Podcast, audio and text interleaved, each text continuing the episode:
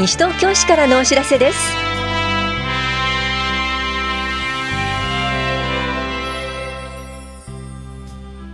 今日は耐震診断。農業委員会委員の候補者の推薦公募募集などについてお知らせします。インタビュールームお話は西東京市産業振興課の川野大樹さん。テーマは緑のアカデミー参加者募集。職人の技と緑の触れ合いです。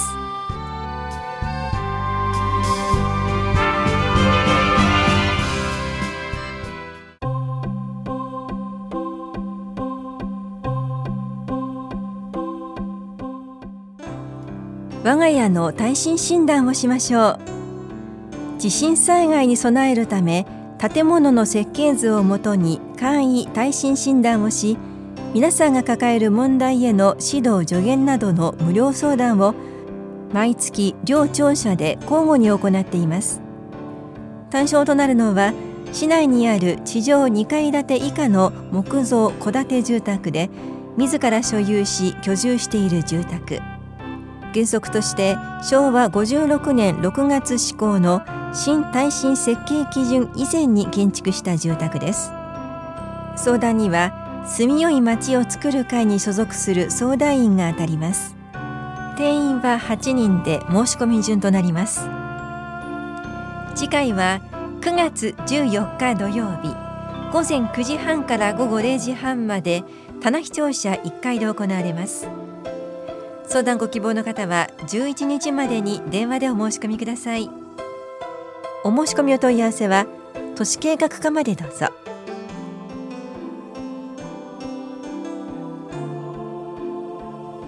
農業委員会委員の候補者の推薦公募のお知らせです。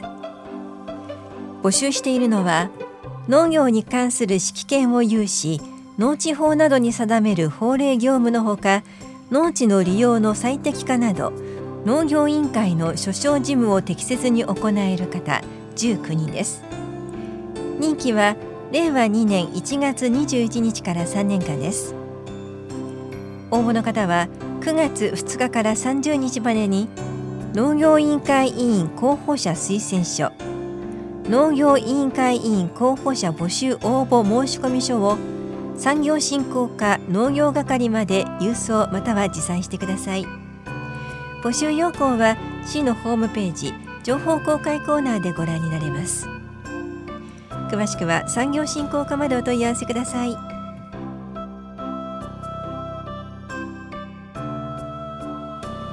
ハビリ窓口相談のお知らせです。リハビリに関する相談を希望する方と関係者を対象にリハビリ方法や福祉用具住宅改修などについて理学療法士による相談を行います。9月4日水曜日午後2時15分から3時15分までと9月19日木曜日午前11時15分から午後0時15分までいずれも法や保健福祉総合センターで行われます。相談ご希望の方は前の日までに電話でお申し込みください。お申し込みお問い合わせは法や保健福祉総合センター健康課までどうぞ。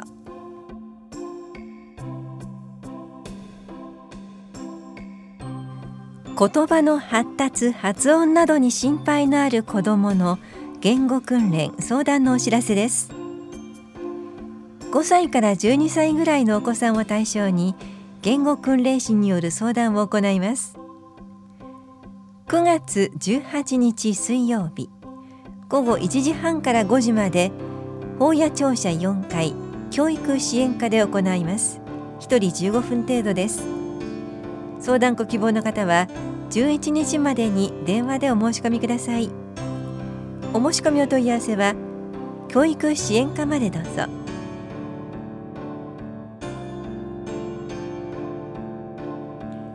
離乳食講習会ステップのお知らせです。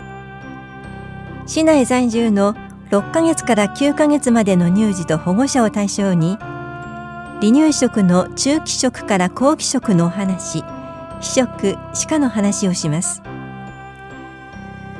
この講座は9月26日木曜日午後1時15分から3時まで田梨総合福祉センターで行われます。受講ご希望の方ははがきかメールでお申し込みください。申し込みの締め切りは9月5日木曜日です。お申し込みお問い合わせは健康課までどうぞ。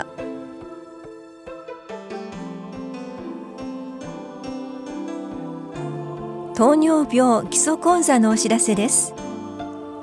糖尿病の食事療法をこれから始める方と家族を対象に保健師管理栄養士による基礎知識食事の話をします。この講座は9月12日木曜日午前10時から11時半まで田梨総合福祉センターで行われます。受講ご希望の方は9月9日までに電話でお申し込みください。お申し込みお問い合わせは法や保健福祉総合センター健康課までどうぞ。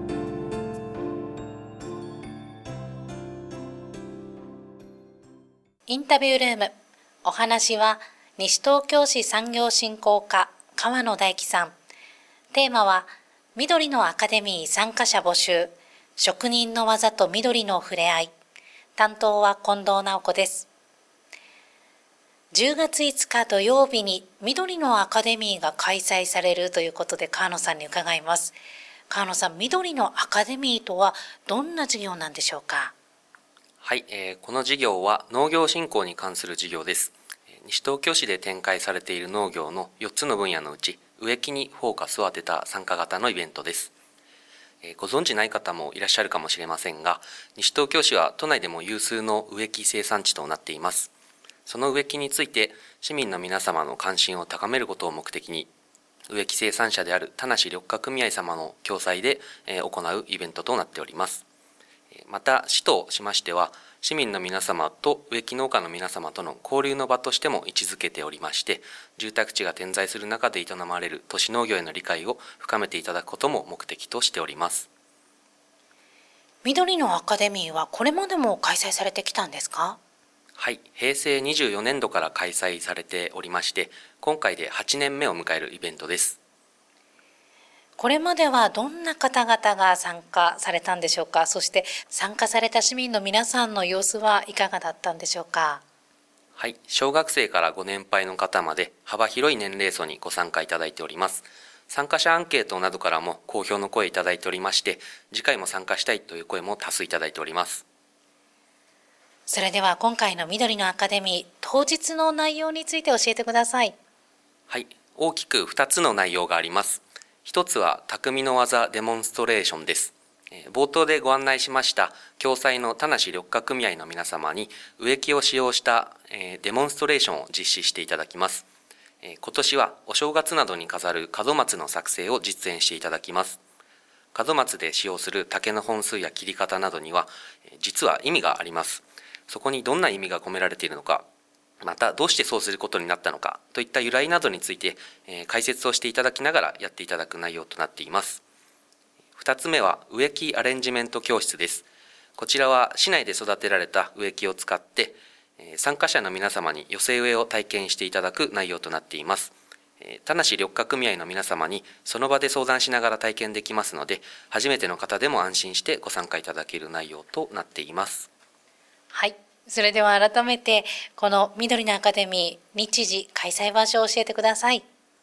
はい10月5日土曜日田無小学校体育館で実施いたします。時間は1回目が9時15分から2回目が11時15分からです。それぞれ1時間15分ほどの所要時間を予定しています。申し込み方法も教えてください。はい、9月20日金曜日必着で往復はがきファックスまたは E メールの方で参加者全員分の住所、氏名、電話番号、参加希望会、代表者名を産業振興課までご提出ください。参加対象等はありますか？はい、市内在住の小学生以上の方を対象といたします。小学生は保護者の方の同伴が必要です。定員は各回75名とし、参加費は1人500円です。また当日は動きやすい服装でお越しいただきまして作業用の手袋なんかもご持参いただければと思います。このイベントに関して詳しいことを知りたいという方はどうしたらよろしいでしょうか？はい、えー、産業振興課にお問い合わせいただくほかに市のホームページの市内の出来事というページに昨年の模様を写真付きで掲載しておりますのでそちらもご覧いただければと思います。はいそれでは最後にラジオをお聞きの皆さんへ一言お願いしますはい、え、この事業は西東京市の農業4本柱の一つである植木のイベントとなっています。ご自身で作る寄せ植えやプロの実演を見ていただきまして農業への理解を深められる機会となりますよう。また普段なかなか話す機会のない植木農家さんの皆様との交流の場となるようにしておりますので皆様ぜひふるってご応募ください。ありがとうございます。インタビュールーム。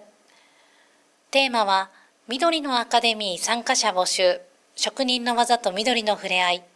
お話は西東京市産業振興課川野大樹さんでした。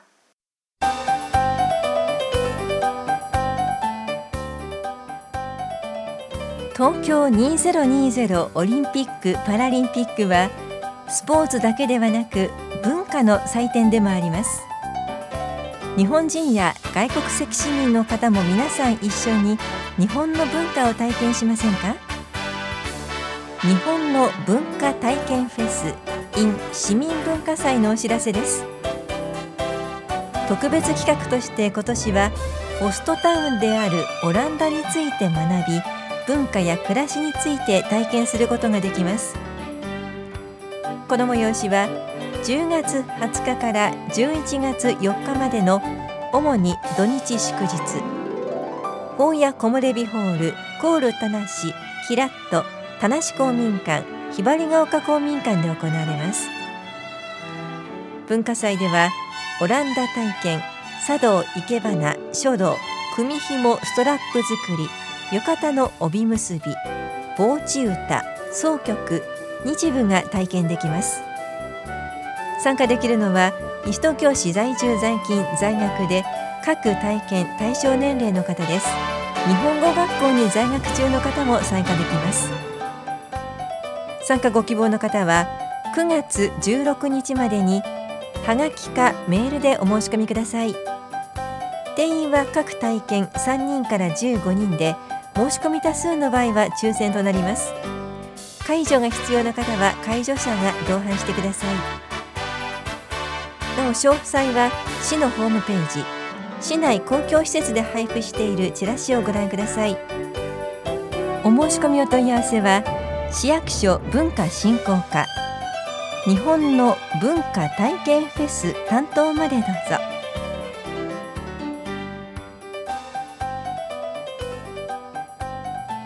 この番組では皆さんからのご意見をお待ちしています。FM 西東京西東京市からのお知らせ係までお寄せください。